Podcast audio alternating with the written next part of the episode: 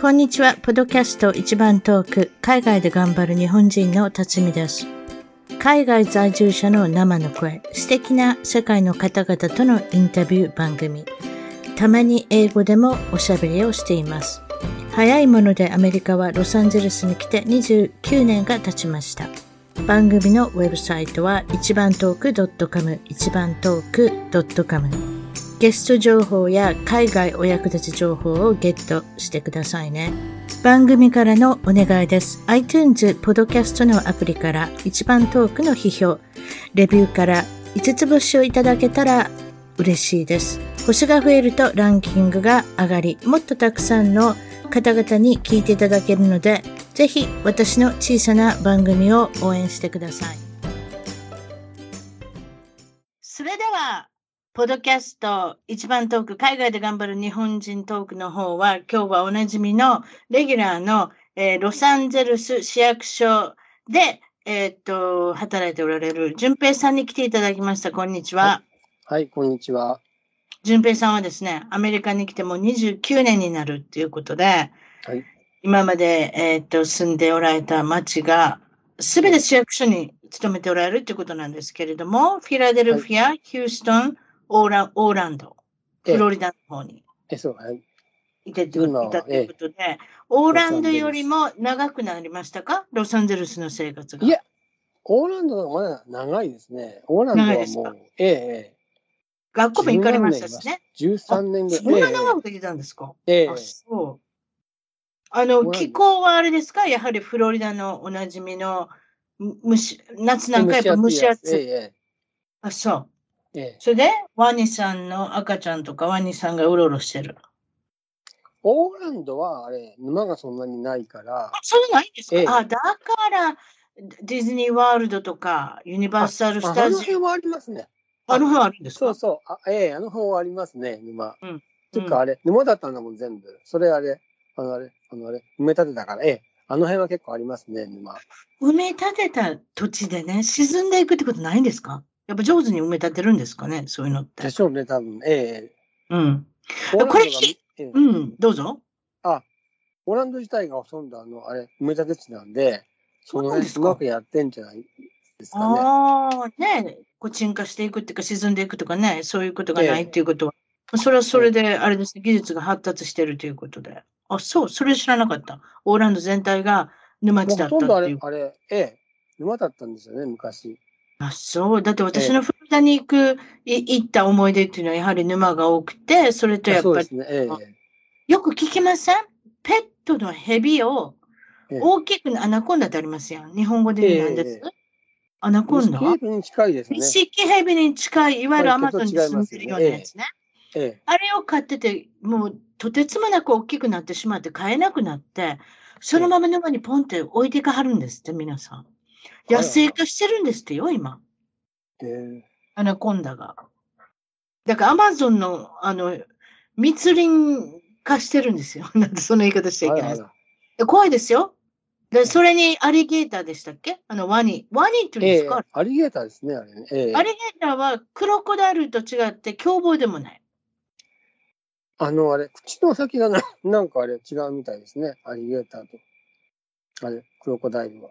人が襲われることたまにあるけど、そんなにでも、そう思うじゃないですね、ええ、あれはね。クロコダイルはもうめがけてきますけどね。え、た、たまにあれですね。やっぱり、ね、あれ、ね、あれ、食べられてますね。食べられてますね。ええそうですね。たまにね、でもクロコダイルほどではないということで、アフリカのクロコダイルっていうワニさんがいますけれども、あれほど凶暴でもないっていうことですけれども、ちっちゃいお母さん、あちちっちゃい子供だったり、お母さんとかうろうろしてますからね。それはそれでまたフローっていうのはすごいとこですよね。そうですね。はい、そうですか。まあまあ、オーランドにいておられて、今は、えー、っと、ロサンゼルスに、今何年目ぐらいになりましたか？それじゃロサンゼルスの市役所にお7年ぐらいですね。7年ぐらいかな。7年ぐらい。そうですか。えー、ということは、気候はいかがですか？オーランドと比べたら。湿気がないから、こっちの方が全然いいですね。そう。ええ。ですよね。でもね、私に思うんですよ。私が来た頃っていうのももう何十年前、それこそもう25年とか20、30年、何でもいいですか、それぐらいになるんですけれども、昔はね、カーなんていなかったんですよ。あ、今、います？か今、カーいますよ。あれ？しないオレンジカウンティはいますよ。ロサンゼルスは、か。あれかな、コンクリートが多いからかな。ええそんなにいないのかもしえれませんけれども、あオレンジカウンティなんか、は緑が多いので、結構、今日も噛まれましたよ、私。あ、そうなんですか。最近買ったんですよ。あの、ザッパーっていうやつ。ザッパーってのは、ジジジジジってなるやつあるじゃないですか。青いネオン色した。ええあええなんていうんですか、日本語になんていうんですかね。ちょっとわかんないですけれども、でも、とにかくなんかその辺でうろうろしてる、あの、空中で、あの、ええなんですか？の時とかね、よくね、使うやつですよね。カーとか、カーとかえハエとか全部取ってくれるんですけれども、一回だから私噛まれて、プールに入ってたら、噛まれて、それで、それをえつけたら、もうあれですよ、ザザザザって一回音鳴っただけで、多分その蚊があ、死んでますね。え死んじゃったんでしょうね。でもええすごい、あの、凶暴な音だったので、それはそれですごかったですけれども、そうですか？私は気候が少し最近変わってきたような気がしますね。蒸し暑くもなってきたし、あとは昔に比べてね、だからえそのえ川も増えてきたし、いわゆる地球温暖化と関係あるのかちょっとわかんないですけれども、でもまあええ他の州と比べたら全然、まだあそうれですね。ですね。あの湿度が低いですね、そういう意味では。ええそうですか。それで今、今は、まあ、淳平さんとおしゃべりするには、ハリウッドのこともちょっとおしゃべりしなきゃいけないんですけれども、はい。その前に、ロサンゼルスの地下鉄で市役所に通っておられたじゃないですか。はいはい。昔は。それでええパンダミックが来て、ええ。あの、自宅から、まあね、あの働くことになったって感じじゃないですか。で、それでね。はい。パンダミック、いわゆるその、まあ、なななんていうの？コロナって、もう名前忘れてしまいましたね。コロナがコロナですね。えコロナ時代が進んで、ええそれで、あのまあ、一応落ち着いて、事務所にまた帰れるようになったってこと、オフィスに帰れるようになったってことなんですか？その時に地下鉄を利用してたってことなんですけどね、ちょっと前までは、4年前までは。えええで、最近ええ乗ってみたらしいですね。どうですか？最近の、臭いですね、中が。車両の中が。で、人がなんかたくさんいて、多分この3、4年のパンダミック、ええやっぱり、やっぱりそのパンダミックの間にガラガラになってたんでしょうね、多分ね。ええええええそこで住んでるんですかね？住んでるか、ただあのやあのいるだけか、うん知らないけど、なんか、何にもしないで、あの、あれ、座ってる人がやたら多くて、まあ、臭いんですよ。だってクーラーかかってるでしょ？クーラーかかってません？夏場だったら。変わってますね。そしたらやっぱりあるじゃないです。か。道に、で道で過ごすよりも、その辺の道でうろうろするよりも、あ、いいかもしれない、ね。涼しいんじゃないええええええということは、切符を買うにもお金がいるでしょ一応。いくらいるんですかね、ところだったええら。1ドル75ですね、今。それ一律料金。どこで降りてもどこで乗っても一緒。地下鉄はそうですね。すごいですよね。日本ってやっぱり細かく分かれてません。ここからここ行ったら350円みたいな。ええええあれがないんですよ、アメリカってええ。全部一一律料金。え1ドル 75? そうですね。安いですね。安いですよね。ええそっからだって、ダウンからビーチまで行こうともで行けるんでしょ？違うんですか？今そこまでサンタモニカ行けますね。行けるでしょ？それ相当な距離ですよ。でそれであとは101ドル75、まあ、100円計算にしたら175円。それ安いな。それとえとてももう不快な匂いがするってことなんですけれども、ねそれでえ麻薬？麻薬というんですかね、いわゆる。えフェンタニルですだ、僕やってるとこは見たことないんですよ、実際。あの、あれ、あれ、乗ってる人が。ただなんかあの、あれ、ぐったりしちゃって何にもしないから、ああね、はい分どっかでや、そうそう。ええどっかで売って、麻薬を売って、あれ、持ってきてるのかなと思ってるんですけど。カリフォルニアだって張り配るとこもありますからね。あ、カリフォルニアあるんですか？サンフランシスコ、ちょっと私、サンゼルスのこと分かってないけども、サンフランシスコの辺だったら、わすごいですね。あの、注射とか配ってますよ。えいわゆるだから病気にならないようにでしょ結局、あれもええなんだかわからないですけれども。ええ病気にならないように、あの、他の人とはシェアしないでください。この針を使って肺になってくださいっていう配ってるっていう無料で、なんとも言えない変なサービス、サービスですけれども、まあ、病気が蔓延しないっていうことで。うん。結構だから、観光客の人とか、ちょっと、あれですよね。だって、怖いですよね。そういう人がうろうろしてたら。でも、あれですか？怖いっていうか、まあ、あの、不快な匂いだけで、で、あれでしょ？暴れるとかはないですね。ええ、暴れることないわけですね。ええ、ええ。ただ、ええ。ね、やっぱね、うん、匂いがちょっとね、あまりにもすごいんで、で、うん、車両毎回、あの、あれ、あのね、あのね、変えてたんですけど、どこ行ってもダメで、うん。これもうしょうがないなと思って。やめたんですね。それで車に通ってるってことなんですか、ええ、あとでも、例えばその、1ドル75セント払ってると思えないんですよ、そういう人たちって。どうしてるんだと思います？まあ、乗り越えちゃってでしょうね、あれね。改札口ですか、ね、改札口飛び越えるんですか？多分ね、乗り越えるか。うん、薬やってたら絶対それぐらい飛べるやろな。脇になんかあの私と絶対飛び越えられへんけど。あの、脇にあのあれ、あのあれ、あのあれ、スーツケースとかほら、持ってる人用の、あれ、あの、入り口あるから、多分そこで入っちゃってんじゃないですかね。うん、払わないで。ありますね。ありえますね。うん。うん、そうそうそう。そっか。まあ、ということで、日本では、私、日本に帰った時もちろん、淳平さんも帰っておられると思うんですけれども、びっくりしたの。はい、皆さんもお金、あの、券売機ではあの買ってないんですよ、券ね。あ、買ってないですね。ええ、皆さん、 Suica っていう、ええ、 Suica っていうアプリ？ええ、アプリですね。ということは外外国、外国の人が来た場合どうしたらいいんですか？私たちも。いや、あの、カードとあの、あの、あれ。カード決済をすればいいですね。そこに。そじゃ Suica のアプリを取って、えー、っと、自分の持ってるビザなり何でもいいですけど、マスターでもいいですけれども、えそれのクレジットカードとつなぎ合わせて、えそこで、あ、皆さんもピッピッピッと QR コードみたいなのでピッピッピッってやってるだけですもんね、改札口。ええあれは便利だわ。うん。ね。ええ。アメリカもそこまで、ね、アメリカもそこまで進化するのかどうかわかんないですけれども、だからもう、もういくらで言ってるのか分からへんって言ってるも友達も。なんか、ニューヨークはなんかそれ、あるみたいですね。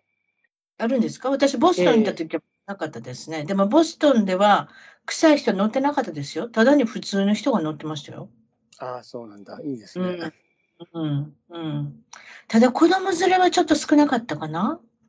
また、その話後でしますけれども、実はボストンとかの辺に行ってきたので、まあ、あの、淳平さんといえばハリウッドの情報で、あの、いつもさせていただいてますけれども、今、あれですね、このパンデミック始まって以来、あのいわゆるボックスオフィスというんですか、高校、えー、なんていうんですかね、映画の高校の、えー、っと、売り上げっていうんですかね。えー、売り上げがものすごい伸びたのがありますね、今、話題の映画で。バービーと、えー、バービーですよ。そう、バービーも、売れてる俳優さんがちゃんと入ってるじゃないですか。ええだから大型の、もうすごいですよね。プロモーションしちゃって。宣伝の仕方もすごいし。だから、もう40ぐらいですよ。ライアン・ゴセリンさん。あ、そうですね。ええそれなのに、あの方、どうしてるのかな？あそこまで体を鍛えたのかちょっとわかんない。CGI かもしれませんね。それこそ。今何でもできてますからね。コンピューターで。それで、あの女性の名前何でした？オーストラリアの人。あ、日本、アメリカ人じゃないですね。ロビーなんとかさん。ロビーさん。ええ、忘れちゃったわ。あの、上の名前を。すいません。皆さん。半分の情報で。ちょっと待って。調べようか。うん、調べましょう。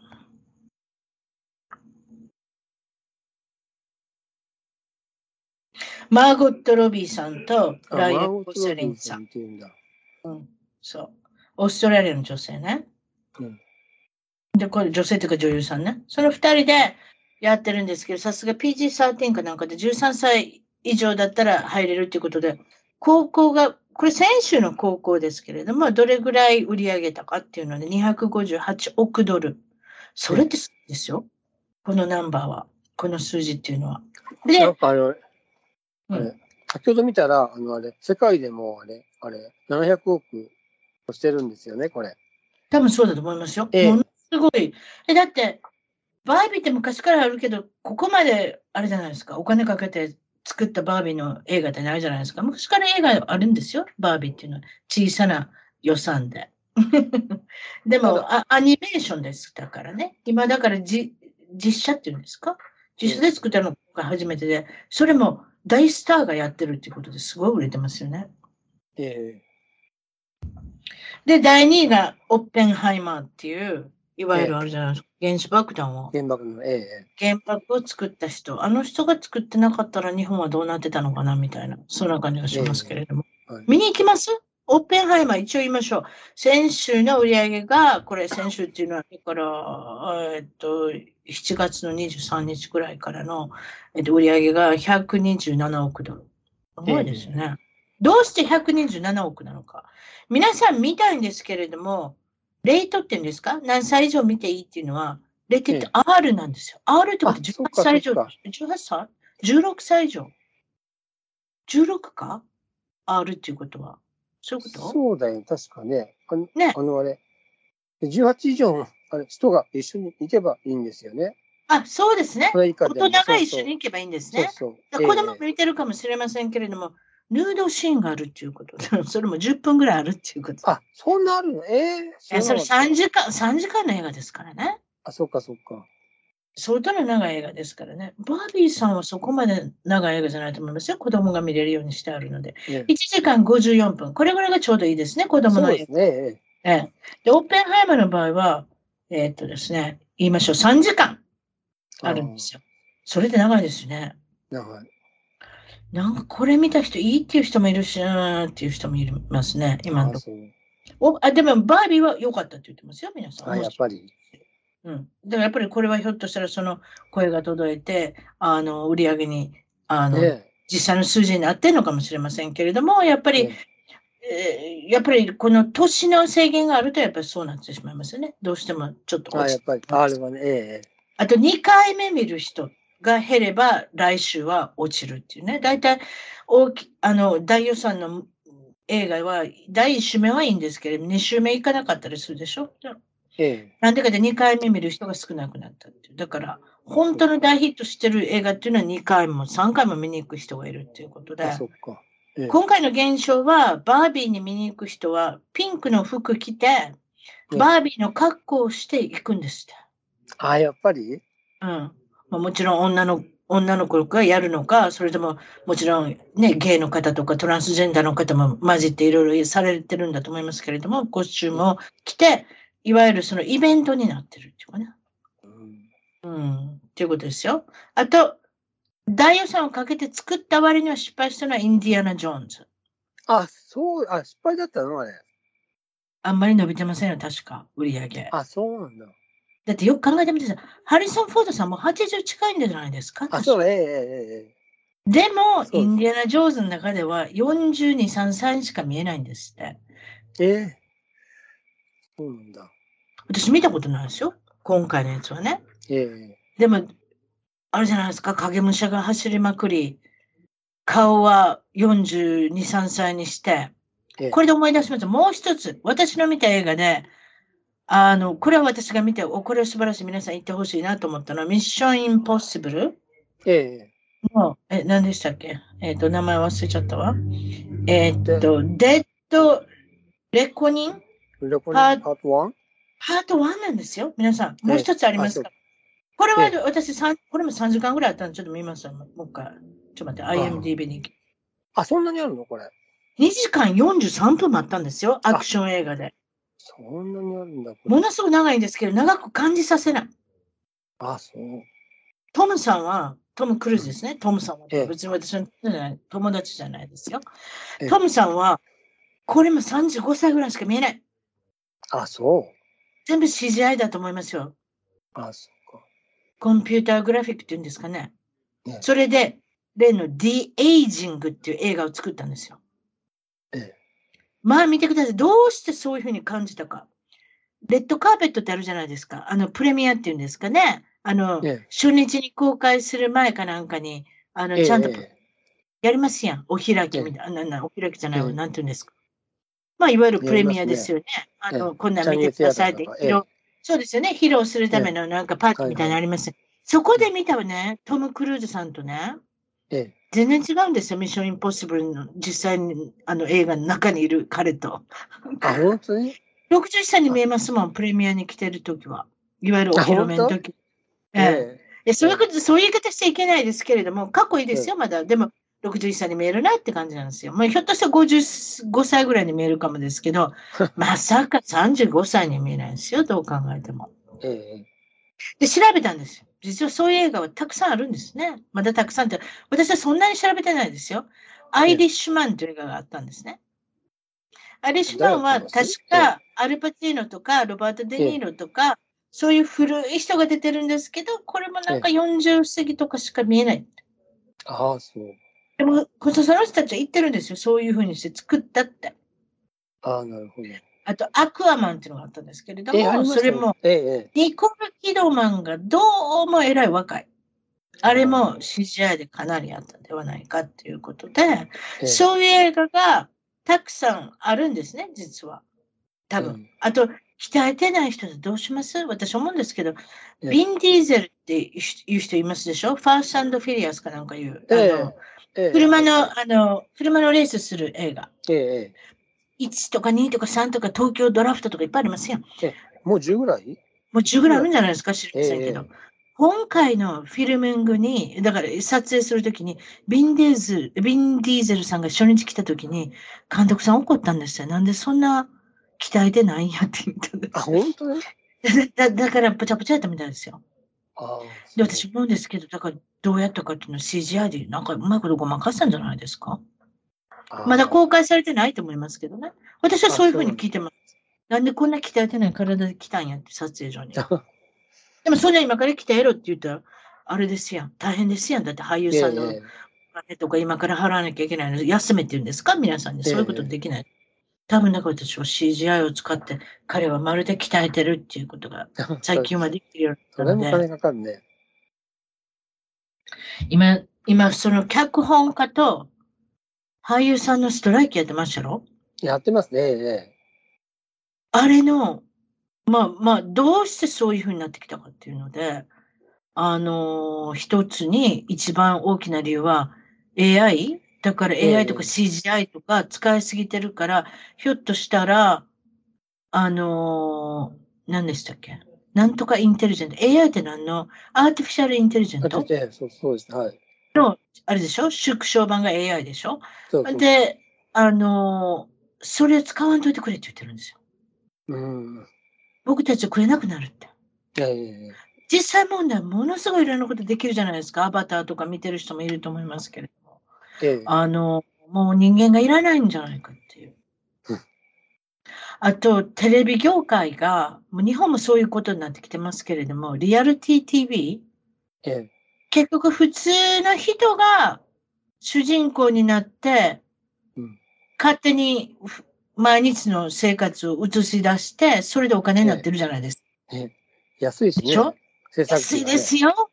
ええ。あれなんか聞いた、ものすごけ、なんかすごい有名な人でも、ええデスパなんか主婦がいっぱい集まって作るような、あなんええかそういう番組ですね。ありますね。えワンシーズン1億円って言ってますよ。1億ドル。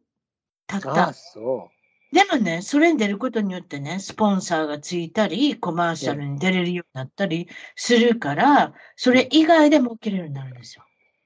う。ああ、そっか。そうでしょええ ?1 億ぐらいもらっても、その人たちの生計の費用代ぐらいしかなりませんやん。なんでそうだね。だってお直ししなきゃ。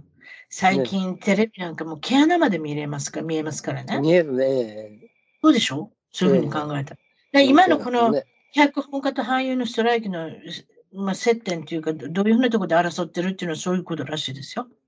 ああ、なるほど。でこれ落ち着くかどうかってことなんですよ。だからあれなんですよ。映画も作れないし、えテレビ番え組もな、テレビ番組ないでしょ？えええだからもうみんな見るもんスポーツぐらいしかなんか野球は多分、あれじゃないですか。あの、テレビのレーティングで視聴率良くなったんじゃないですか。見るもんないもんだって。あれ？うん再放送はいいんですよね。うん。再放送はいいし一般人がつく、一般人が出てる映画はいいんだと思いますよ。ああ、そっかそっか。だと思うけど。ええ。私の見てる90 days fiance って聞いたことあります？ええ。?90 days。3ヶ月間結婚ビザをもらって、その間に結婚するっていう映画、あの、プログラムですね。テレビ番組。で、それは一般人使う。ああ、そうか。リアリティじゃなくて、ドラマ？うん、テレビ番組。普通の人が、普通の人がマッチングメーカーが、まあいるんじゃないですか、マッチングメーカーがテレビの中で。あそうからマッチングメーカーっていうか、自分たちでもう、多分応募するんだと思うんです。私たちこのカップルなんですけれども、すごい遠距離で、例えば大体アメリカ人の女性だったり、アメリカ人の男性が、例えばトルコの男性と、あの、何ですか？オンラインで知り合って、ええ。それこそ何ですかね、あの、 FaceTime とか使ってお話ししてるだけ？それで初めて出会うってとこから、あれなんですよ。ずっと撮影していくんですよ。で、ほんまもんのカップルなんですよ。でも90日以内に、あの、ビザが出るでしょ？確か90日間だけ、あるじゃないですか？アメリカの国は、あの、相手の人に9 90日間だけ、えーん結婚ビザっていうのがもらえて、その中で、うまく結婚するか別れてしまうかっていう、面白いでしょ？見てたら。ああ、そう。いろんな国の人が付き合うから。それはあアメリれあの人、ネフリカなんかの？TLC っていう番組。あ、T、ええええうん。それは普通のケーブルの番組。ええああ、そうです。うん。なんか病みつきになりますよ。この人たちどうなるのかなとか。で あと、面白いの揉めるから。やっぱ言葉の壁があるじゃないですか。ええうんあ、そっかそっか。この間もいいですけど、まあ、まあそういうお話もあるということで。ねで、私がですね、最近家族旅行してきた中で面白かったのは、えっ、と、7月の初め、あ、違った、6月の末に行ったんですけれども、東海岸のボストン、マサチューセッツ州のボストンに行き、飛行機で、もちろん飛行機で行きますよ。車で行けないんですからね。ねで、そっから、えーまたレンタカー借りて、ニューヨークに行って、ニューヨークはどうして行ったかというと、ニューヨークの一番、えっと、北部ですね、クーパーズタウンっていうのがあるんですけれども、ええ野球の伝統の博物館がある。私野球好き。すべて野球のことばっかりしてたんですけれども、ボストンでも野球を見に行き、レッドソックス。別にどうでもいいっていうようなチームですけれども、もちろん日本の人にはすごく有名なので、大好きな人もいるかもですけど、私はエンジェルスの大谷君が好きですので、ですよね。ええみんな好きですね。でも、一番古い、フェンウェイっていうのは一番古い球場なんですよ。それこそ1800何年とか、ちょっとすいません、全然分かってないんですけど、1900何年の初めの頃とか、なんかすすごいもう歴史がある。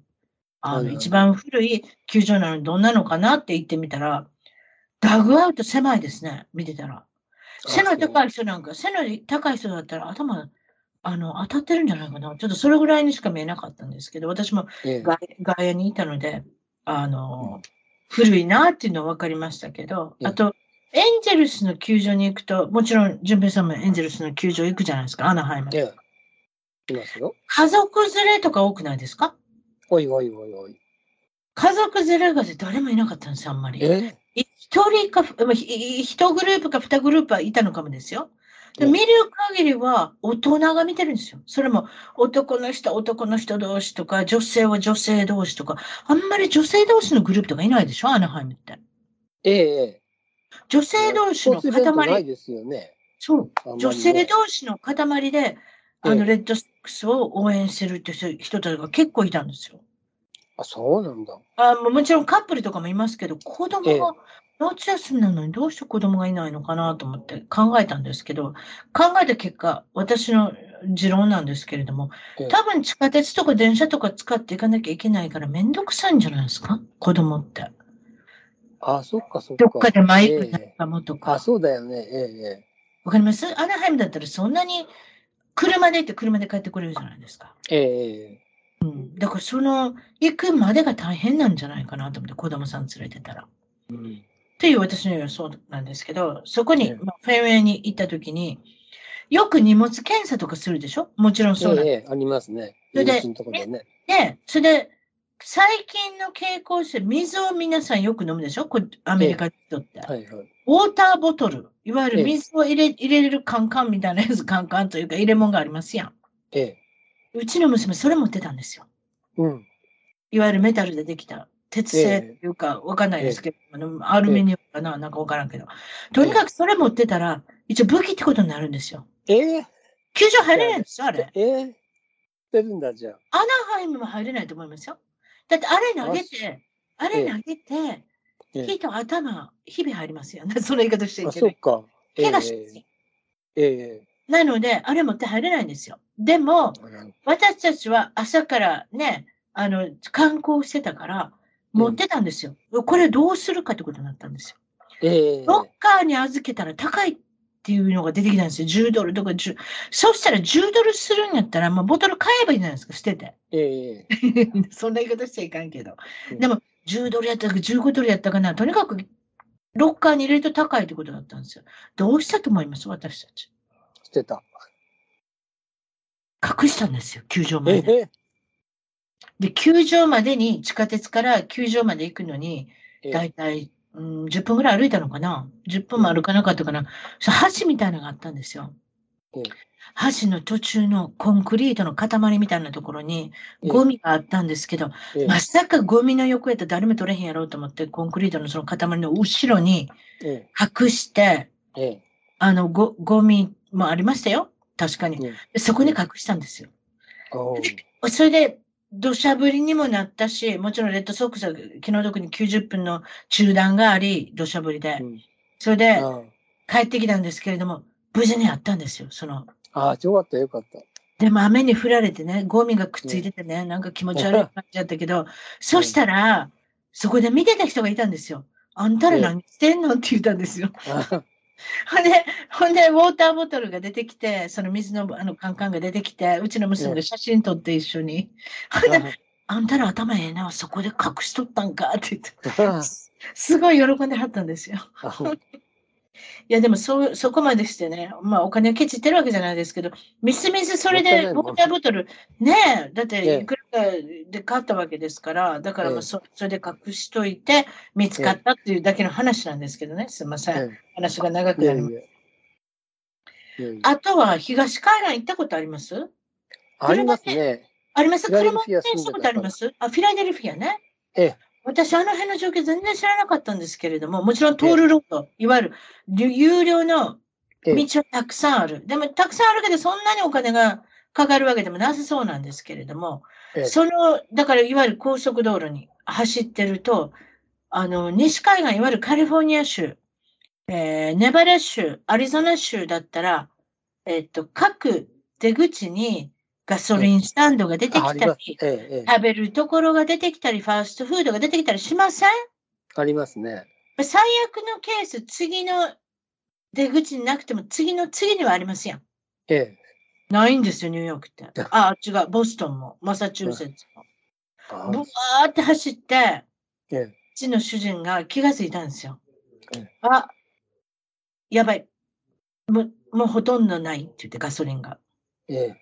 で、ガソリンがないの見方があるんですね。なんか、あの、押したら、何キロ走れるとか何マイル走れるって出てくるんですよ。ええ。ゼロマイル走れるって出てきたんですよ。私、そんな見た初め。ゼロですよ。カンカラカンのすっからかんだっていうことなんですけれども、多分でもね、ゼロマイルといっても、ちょっとだけは走れるようにできてるんやと思うんですよ。うんわかります？だって、すゼロって出てきて、そこからガソリンスタンドをはなあの探さなきゃいけないじゃないですか。私の予想ですよ。でもゼロって出てきて、みんなでビビったのは、暑い日だったんですよ。30度超える。それで、クーラー消して、ええ。出てこないんですガソリンスタンドが。で、め子供たちはみんな見てるんですよ。GPS っていうんですかね。あの、ええ。ググって。どこがガソリンスタンドかってわかるじゃないですか。うんで、ググって出てきたのはしばらく走らなきゃいけない。あ怖いでしょ？クーラー閉めて、窓閉めて、みんなでえしぶろ状態で走って、本当にちゃんとできたんですけれども、えひょっとしたらそこまで持つかなと思って、みんなもう、あれなんですよ。車押さなきゃいけないと思ってたんですよ。ね。でもちゃんと出てきたんですよ。ああ、よかった。よかった。あれ、一か、あれ、一箇所でも曲がり方間違っとったら絶対、あれやったわ。押さなあかん状態でしたね。あ、本当に？えあんなん初めて、皆様だから気ぃつけてくださいね。ニューヨーク州、マサチューセッツ州、あの辺。いかがですか？フィラデルフィアに住んでた時もそうです、ーフィラデルフィアは結構あったと思いましたけどね。ありますよね。あそこで都市があえりますもんね。えええフィラデルフィアだったり、ピッツバーグだったり、アレンタウンだったり、なんだか大きな街がいっぱいあるじゃないですか。フィラデルフィア、ええいや、私びっくりした。ああ、そう。ええトロントから、だからボストンからトロント行くまで、本当にだから食べるもんもないんですよ。お腹空いてましたよ、しばらく。ああ、そう ん、う。あらあら。なんかそんそれなんではひどい。あとは、何か飛ばしたことがあります？あ、ナイアガラのたナイアガラの滝って見たことあります？ナイアいや、ガラ。ないですね。え、フィラデルフィアに住んでたら遠いですか？そこまで行くの。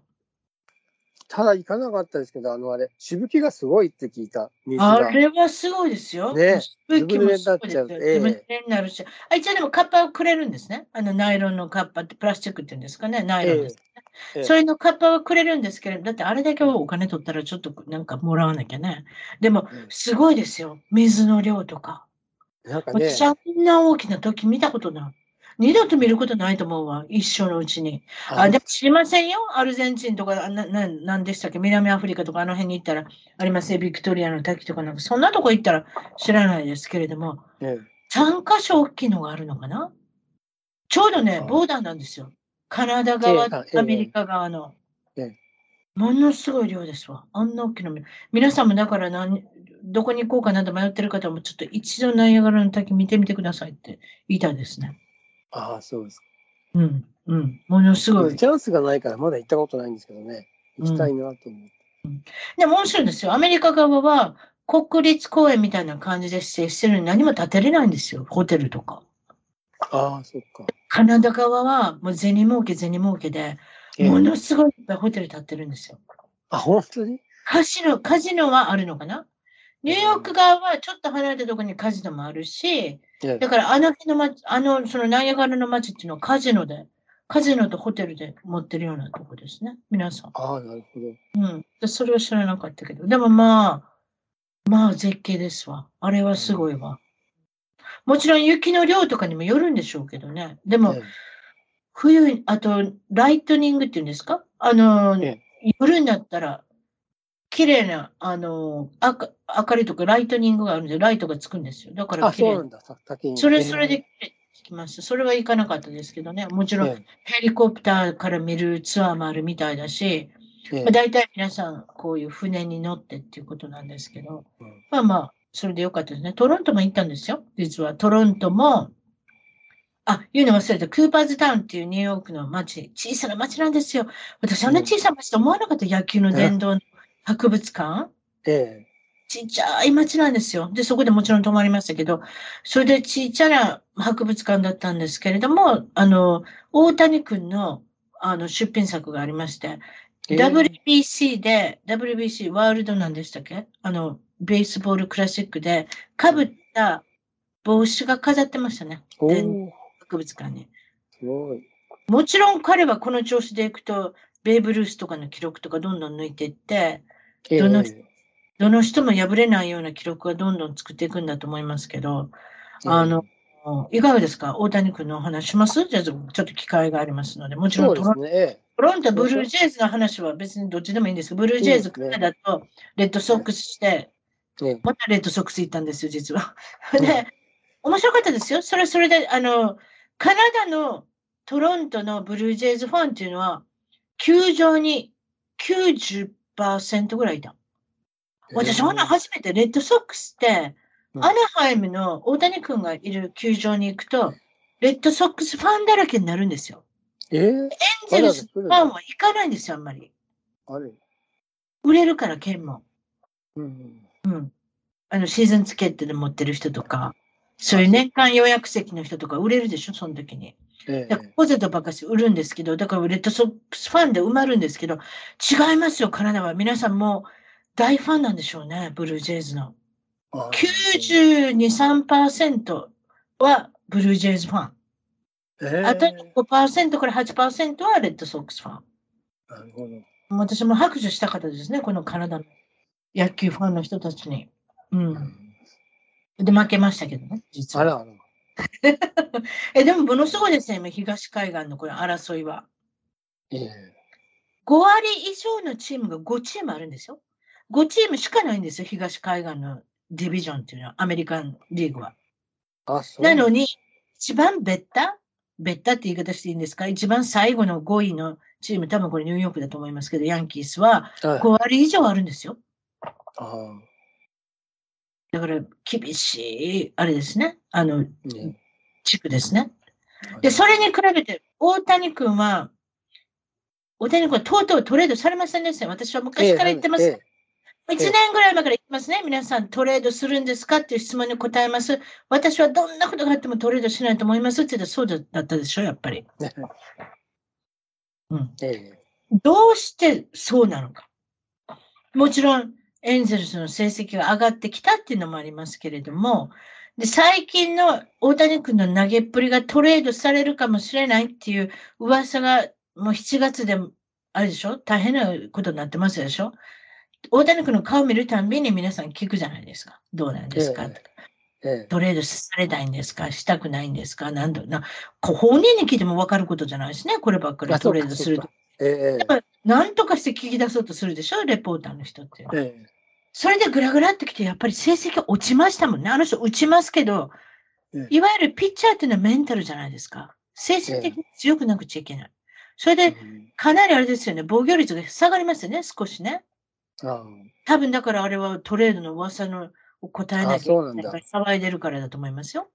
それで、トレードがないことに決まりましたって言った次の日ですかね。ノーヒッター？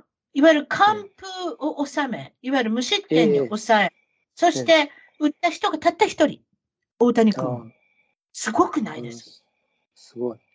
あれはすごいと思ったわ。それで、同じ日に日本ホームラン打ったんですよ。ああ、そっか。おお同じ日に、ほあ同じ日ってえ？次の試合でしたけどね、ダダブルヘッダーダブルヘッダーだったから、第一試合は自分で投げて、自分で投げておかしいですけど、大谷君は投げて、ちょっとホームラン打ったかどうかちょっと忘れました。1本ぐらい打ったんじゃないですか、いつも毎日打つから。あでもそうえ。一人にしか打たれなかった、ゼルトンに抑えて、確か3人歩かしたんですよ。だからもしえもその、その一人打たなかったら、ノーヒットの、ノーヒットだったんですよ。ノーラン、ノーランか。ノーランやったんな。ど。あうん。そういうこと。ノーヒットノーランやったんちゃう？うんそういうことになるのかな？いやいや、歩かせてるから、の、ならないんだ。ならないんですよね。確かね。ね？半分だけなんだよね、それで、あ、そねっ。かそっか。ノーランになるのかな？うん。うんまあ何でもいいですけど、ものすごいですね、今ね。だから、そういう意味では。この間もなんかデッドボールとか浴びてましたけれども、もう全然平気だし、あと、足がつったって言ってましたけど、全然平気ですね、あのえ人。えええ両足がつったっていうのもありましたね。それでみんな、でもファンがすごいな、ツイッターとかでも、休ませへんからやとか言うでしょ？皆さん。はい監督休ませないからだって言うけど、私はそうじゃないと思うんですよ。本人が出たいって言うんだと思うんですよ。みたいね。ええ聞いたそうでしょ？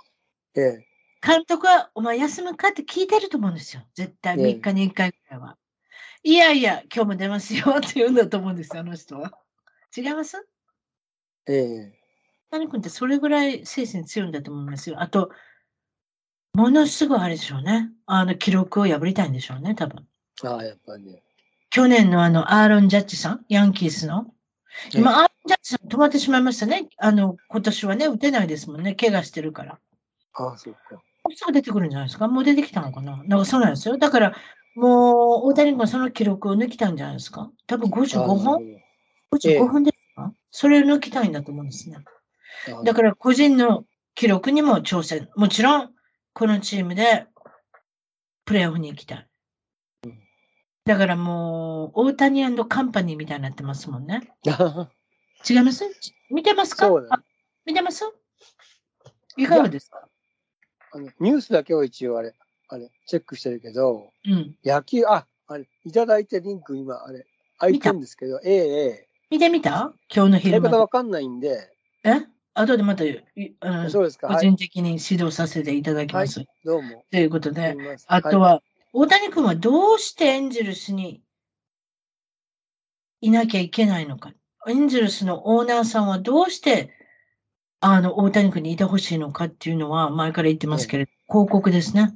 はい、やっぱりね。広告の収益はものすごいでしょ。で、バックネット裏、いわゆるその、ホームプレートの裏側に、あの、うんお金持ちの人だけが行けるスペースがあったんですよ。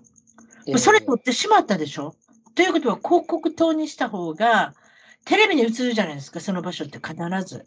あで、今なんかもう、アメリカ人向けの広告じゃないんですよ。見ててわ。かりますね。ええ日本、日本のなんとか食品って書いてあるけど、それ何みたいな感じの、アメリカからのひの人に見見たら、これ何みたいな感じじゃないです？どっちかって言ったら。えでもそれでもいいんですよ。日本の人が見てるから。ええで、広告なんかで、年に一応計算した人がいるんですね。日本円でいう28.4億円特別収益があるんですって。ああ、なるほど。大谷君の球場でね。あの、うんアナハイムの球場で。ええっていう書いてありますよ。スポンサー契約、広告などで年に2000万ドル、28.4億円の特別収益をもたらすと。ああ、すごい。すごいですねそれがあるからなんですよ。うん、どこ見ても日本のスポンサーばっかりでしょ。あと、大谷君が化粧品会社となんか、あれですよね。ね。契約しましたね。後世、え K-O-S-E、後世。こっちの子たちも、大谷君みたいな肌になるんだったら、あれ使おうかなって思うんですけど、ものすごい高いですね、あの化粧品。あれはね、ええええ一番あの、あれね、あれ、高級ラインだよね。石器製ですか？名前。ええ私は何をかん何を間違って、あの、あの、化粧水を実は買ったことがあるんです、昔。あら。あまりにも高くてすぐなくなってしまったので、もう二度と買うまいと思ってしまったぐらい高かったですね。あ、そうです。あ、だからそんなにきき化粧水ぐらいで肌は綺麗になりますよ。でも大谷君がアップでコマーシャルでこっちでも映ってますもんね。違います、テレビコマーシャルあったかな？いやいやいや、どうやったかな？ちょっとわかんないです。僕まだ見たことないんですけどね。本当。えー、あったかな？ひょっとしたら私が単に YouTube で見たのかもしれない。でも、球場内ではえ映しますね。大きな顔が出てきてね。大きな顔って言っても、あの人、大きな顔っておあの幅が大きいわけじゃないですよ。ちっちゃいじゃないですか、あの人のえ頭。赤を小さい。ええ日本人と思えない。足も長いし、腕も長いし、顔もちっちゃいし、もうこれほどバランスの取れた人いませんね。えうんなので、皆さんは、私はこれからどうするか、エンジェルスが。もちろん、プレーオフに1回でも行けば、大谷君は残ると思うんですよ。えうん。もしこれで行けなかった場合、私わかんない、こればっかりは。うんでも、私の意見ですよ。こんだけね、6年間いたでしょ？大谷君。ええあ、もうそんな経つんだ。もうそんな経つんですよ。あの、えおぼこい顔の人が来てから、だんだんだんだんもう青年化してるもんです。ね。ええかっこいいお兄さんになりましたもんね。ええとにかく、6年間いた中で、自分のことを知ってくれてる球団はここだけじゃないですか。ええそうですね。で例えば投げると、あの、打つっていうのは両方した人ってほとんどいないじゃないですか。うん。それをうまいことここまでしてくれたわけじゃないですか。ええで体の調子も分かってくれてるし、どれぐらいで休めばいいとか、どれぐらい押しちゃえばいいとかっていう。であの人健康でしょ？他の人と比べて。今、あ、そうだね。ええ、今、エンジェルスってオープニングで、だからオープニングデーっていうのは、あの、初日ね、シーズンが始まる。初日で、実際問題、そのラインナップ、打順表で出てきてる人って2人しかいないんですよ。大谷君とレンフローしかいない。レンフえローあ、。そう。レンフロー、レンフロー。そう。ライト守ってるね。この2人しかいないんですよ。あと全員怪我。あれ？それももう、もう今年出てこれない怪我とか、ええあの昨日もありましたね。昨日もありましたね、ワード君。ええワード君、顔面に直撃されたんですよあ、なんかね、ええひどかったですね。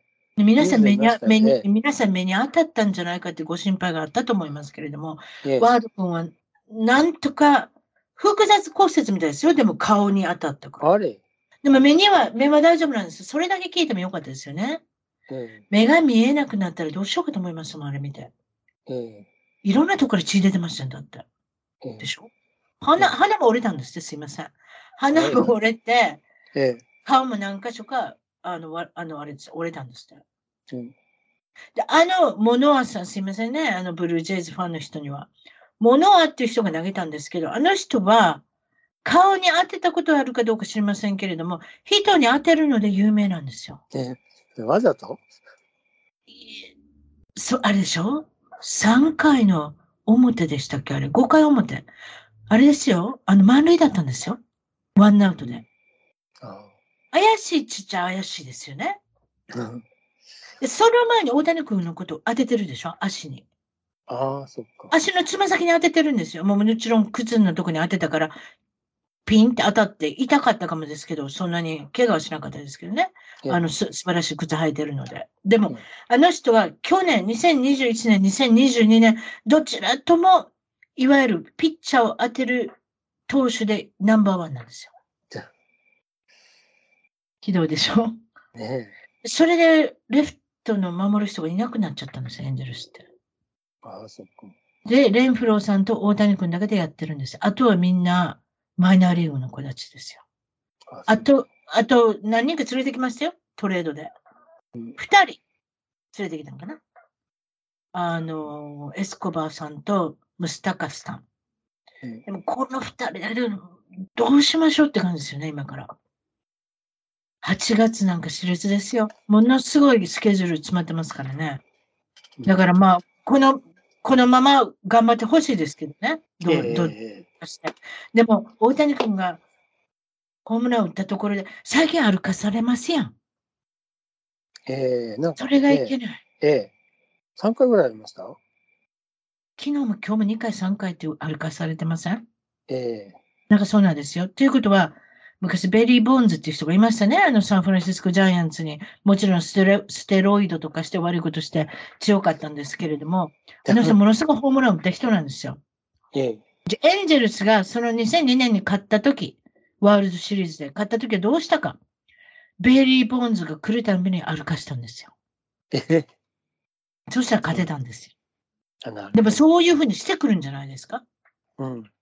なんでかって大谷君には必ず打つから。だだから正面正面から勝負してこないんじゃないかっていう。そうしたら勝てないかもじゃないかってことですけども、今日はなんとか勝ててますけどね。ええ相手のチームもあれですから、あの考えてますから、その辺は。うん、ああ、そっか。そう。そんな感じですかね。うんいかがですか？今日今日はあれですか？ワインなんか飲んでないんですか？ワインは夕方飲んじゃったんで、今飲んでないんですね。ジムから帰ってきて、どういううん、ジムから帰ってきて、どこでそういうものを買ってくるんですか？ワイン。今回はトレーダー上手で買いましたね。安上がり。トレーダージョーズの何が美味しいです？ちょっと教えてくださ適当にあの、あれ、あの、赤のあの、あの、あのカルベネ・ソービニオンっていうやつで適当に選んでますけど、ケバネ・ソービニオンかな？赤でもなんか一番あの、あれ、濃いんですよね。結構あの、ヘビーな感じの味い。がするんで、すあキャバネ、キャバネ・サビニョン。キャバネ・サビニョン。え私、それ好きですよ。え好きですね。あれいいですねあ。今度、でその中から私送ってきますよ。あの、ラルフズとか、ええアルバートソンとかで売ってるんですよ。トレーダージョーに売ってるんですけど、私はリッチな味で、スムースな味が好きなんですよ。ああ、なるほど。コーヒーも一緒。スムースでリッチ。ええで、このワインは安かったら7ドルぐらいで買えるんですよ。9ドルとか。えめっちゃいいですよ。人から、人から教えてもらったんですけど、今度写真送りますよ。はい、お願いします。で、えあの、あ適当に買うんですか？トレーダー上ででキャバネ・サビニョンのセクションに行って。ええあれが一番美味しいですよね。私もそう思いますわ。ええそれ以外は大体10トレーダー上手ドルから20ドルで一番安いのを買ってきて料理に使うか。ええあその安いのが上がっちゃってね、あの、あれ、あれ今いただいたときは、あの、あれ、1ドル99だったので、今、3ドル近いですよ、あれ。でしょなんとかショええー。チャールズ・ショー。ええええ息子の名前、3ドルショー。近いでしたっけね、確かね、ずいぶん上がっちゃって、インフレで。昔一番初め1ドル99だったんええでしたね、ええで、今の今何本ぐらいします ?3 ドル 99? いや、3ドル近いね。3ドル越してないかな。僕もあれ、あれ、長い間あれ、買ってないんだけど、そう買ったのまだあるから。あれ買って料理に使うんですよ。ええ でしょ？ええそうです。あれの、キャルバネか、あとあの、あのあれ、白いやつね、両方持ってて、料理に。シャシャドネ。シャドネ、シャドネ。料理には、なんとかグリージオっていうのを使うんですよ。それがいいって聞いたから、ピノグリージオ。ピノだから何？あれ赤？うん、うん、白。白？今日もパスタに使いましたけど。ああ、そで、買うときは、う。再度使える。再度使えるように、このええコルクじゃなしに、ええ。ありますやん。あの、くるくるあくるって回すやつ。あれをわざと買うんです。そうすると料理に使えますやん。また。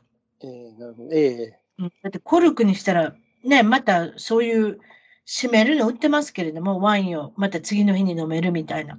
ええ。キャップが売ってますやん。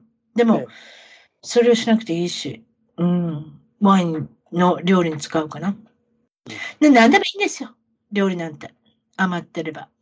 甘いのはまずいですよね。だから一番甘いのよくないかもしれない。でキャバネ、キャバネでしたっけ？キャバネサビニョン。ええあれはだから赤いソースとかにいいですよ。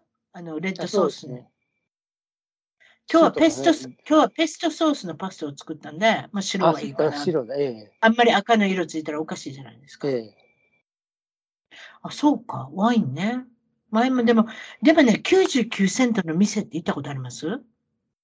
あ、ありますね。ええ。あんまあそこにも。あそこにも100均の店にもワイン売ってるって聞いたね。あ、そうですかま。だ見てくるわ。どれだけ美味しいものなんか知らんけど。あ100そう均やで。100均っていうか、まあ、日本円で130円ぐらいかな。わからんけど。ええ。あんねんて。結構食品もあるって聞いたね、今。あ、そうですか。うん。もうだからもう次、次の月には期限切れみたいな食品とか結構あんねんて。あ、そうなんだ。でも分かってたらね。だって期限切れても結構平気なもんもあるしね。いや、そう、ええ。アメリカに住んでたらそういう風になってくるでしょ？なんか日本のお店で買って、あ、期限切れてるわ、これ大丈夫かな？大丈夫、大丈夫、1ヶ月とか2ヶ月とか切れててもみたいな。ええ。味見してから使えば大丈夫みたいな。ありますそういうとこあります。ねそういえばでも、ね。うん。あと、今流行ってんの、韓国のお酒流行ってません？焼酎ってやつ。焼酎。焼酎ってやつ。だから、日本でいう、あ、何でしたっけ？日本でいうあの、焼酎。そっち、あ、あ、ええ。名前も似てるでしょ？焼酎か焼酎かなんか言うんですよ。ええ。うん。あ、流行ってんだ、あれ。焼酎も流行ってますけどね。でも、焼あの、韓国版の方も流行ってる。わかんない。ロサンゼルスとか、そのオレンジカウンティとか、その辺ね、カリフォルニアの話ですけれども、結構皆さん飲んでる。今、傾向として、クローズとかそういうの、最近なんかありません？いわゆるなんかス、スパークルウォーターみたいな。何ですか？そういうのって、スパークルウォーターって何ですか？パークリングウォーター？うん。うん。なんかソーダ水みたいな。ソーダえ水砂糖分がないやつと、なんか、あの、ちょっと果汁混ぜた。お酒とええでしょ、ええ。ええ。ボッカとか入ってんだよね。あ、そ確かボッカとか入ってるんだと思いますよ。う。今度見ておきますわ。あんな流行ってますね、今ね。ええなんかバーとか行っても缶で出てくんねんね。はい、これ飲んでくださいって言って。あ、そうなんうん、グラスに入れてくれへんねん。はい、缶でどうぞ。そう。私、安いとこ行くからどうどうか知りませんけれども、みんななんかそんなん飲んでますね。だから、あ、そう。うん、ビール飲んでる人もいるけど、女性はやっぱりそういうの好きですよね。うん。そうですか？今日はなんかお忙しいとこたくさんいろいろ、いろんなバラエティ豊かに、あの、どうもありおしゃべりいただきまして。また、大谷君見に行きましょう。え、そうですね。8月、えーっと、入ったら、また帰ってきますんで、アナハムの方に。ええ。あ、そうですか。て行きましょういいね。はい。ねそうしましょう。はいまあ、そういうことで、それじゃあ今日はどうもありがとうございました。どうもありがとうございました。はい、失礼はいします。楽しかったですよ。はい。はい、どうも。